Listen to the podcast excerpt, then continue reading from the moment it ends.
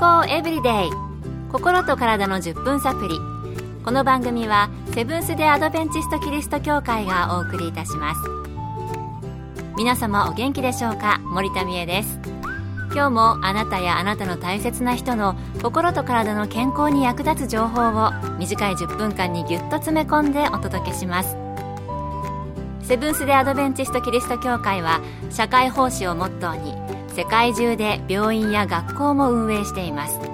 日本でも東京神戸沖縄の3カ所の病院をはじめ福祉施設などの運営を通して皆様の健康と医療福祉の発展に携わってまいりました。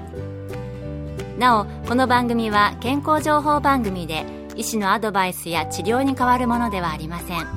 すでに投薬を受けている方また病院に通われている方はかかりつけの医師の指導のもとこの番組の情報も参考になさってください。あなたは尿のトラブルで困っておられないでしょうか？トイレに頻繁に行かなくてはならなかったり、トイレで用を足すとき痛みを感じたり、そんなことはないでしょうか？私はこれからしばらく行けなくなるよってわかるとトイレ行きたくなるなーってなるんですけども、それは精神的なことですかね。今日はそんな尿トラブルの要因になるトピック、尿路感染症です。今回はアメリカのグアム島にあるアドベンチストグアムクリニックのアシスタント医師、ティナ・ヘインリック先生のお話をお送りします。尿路感染症とは血液をこして排泄物を出す働きのある腎臓それを腎臓から膀胱に運ぶ尿管そしてその尿をためる膀胱また膀胱から尿を外に出す尿道のいずれかの場所でバクテリアなどの細菌が入り込んで炎症を起こすことです。この炎症が膀胱だけにとどまる場合は膀胱炎と言います。そして腎臓に炎症がある場合は腎炎といいどちらも尿路感染症の一つです。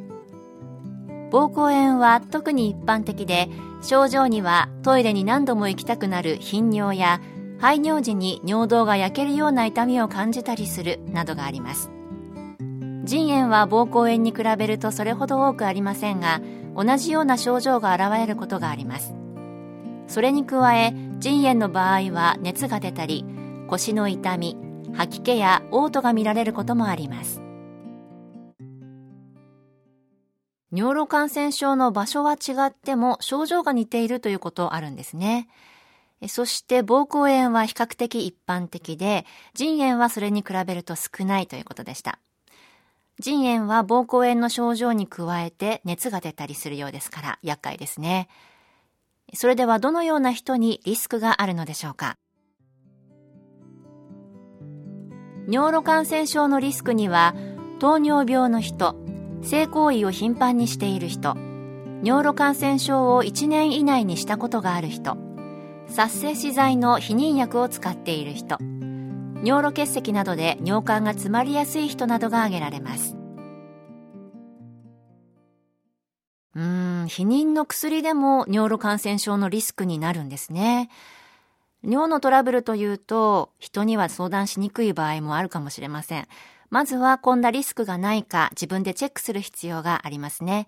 そしてリスクと症状がある方は病院を受診された方が良いかもしれません。健康エブリデイ。心と体の10分サプリ。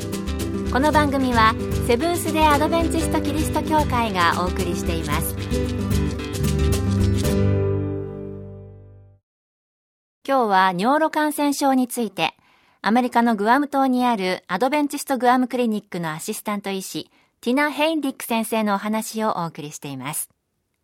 それではどのように治療するのでしょうか？引き続きヘインリック先生のお話です。尿路感染症の治療には抗生物質の飲み薬を使うのが一般的です。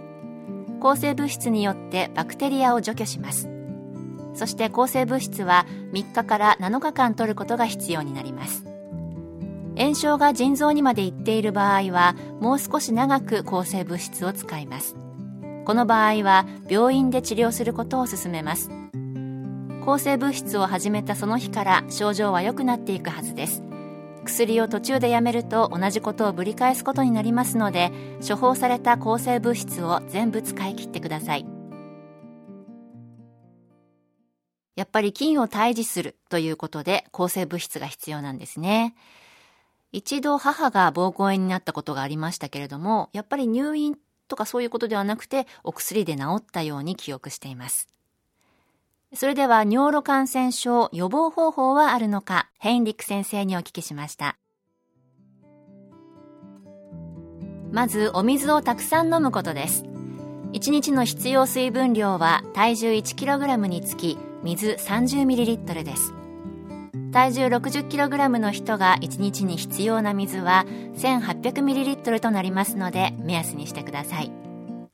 カフェインの入った炭酸飲料、コーヒー、お茶などは飲むとかえって脱水になりますので避けてください。女性はトイレで拭くときに前から後ろに向かって拭くようにしてください。殺生死剤の避妊薬を避けるようにしてください。そして性行為の後はトイレで用を足すなど尿道を流して清潔に保つことが大切です水の摂取は様々な健康生活のためにメリットがあることや病気の予防につながるということ、この番組でも何度か取り上げてきましたが、尿路感染症の予防にも水をたくさん飲むことが効果的なんですね。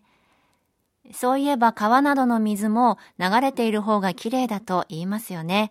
私たちの体もお水をたくさん飲んで尿道を流すことでバクテリアが尿路に居座って炎症を起こすことを予防するということなんだと思います。そして尿路のバクテリアを洗い流すだけではなく、体の中の環境を整えるのに、水の摂取はいろいろな液をもたらしますので、水、日常生活に上手に、そして意識的に取り入れて、元気でできれば病気にかかりにくい体を保っていければなと、今日の番組をお送りしていて改めて思いました。寒い季節には暑い季節に比べて水を飲む量減ってしまう方も多いかもしれませんね。あなたは水毎日意識的に飲んでいますか？今日の健康エブリデイいかがでしたか？番組に対するご感想やご希望のトピックなどをお待ちしています。さて最後にプレゼントのお知らせです。今月は抽選で20名の方にサンイクフーズのごまクリームギフトセットをプレゼント。セサミンなどを豊富に含んだパンに塗って美味しい黒ごまと白ごまクリームのセットです。ご希望の方はご住所お名前をご明記の上郵便番号241-8501セブンステアドベンチスト協会健康エブリデイの係。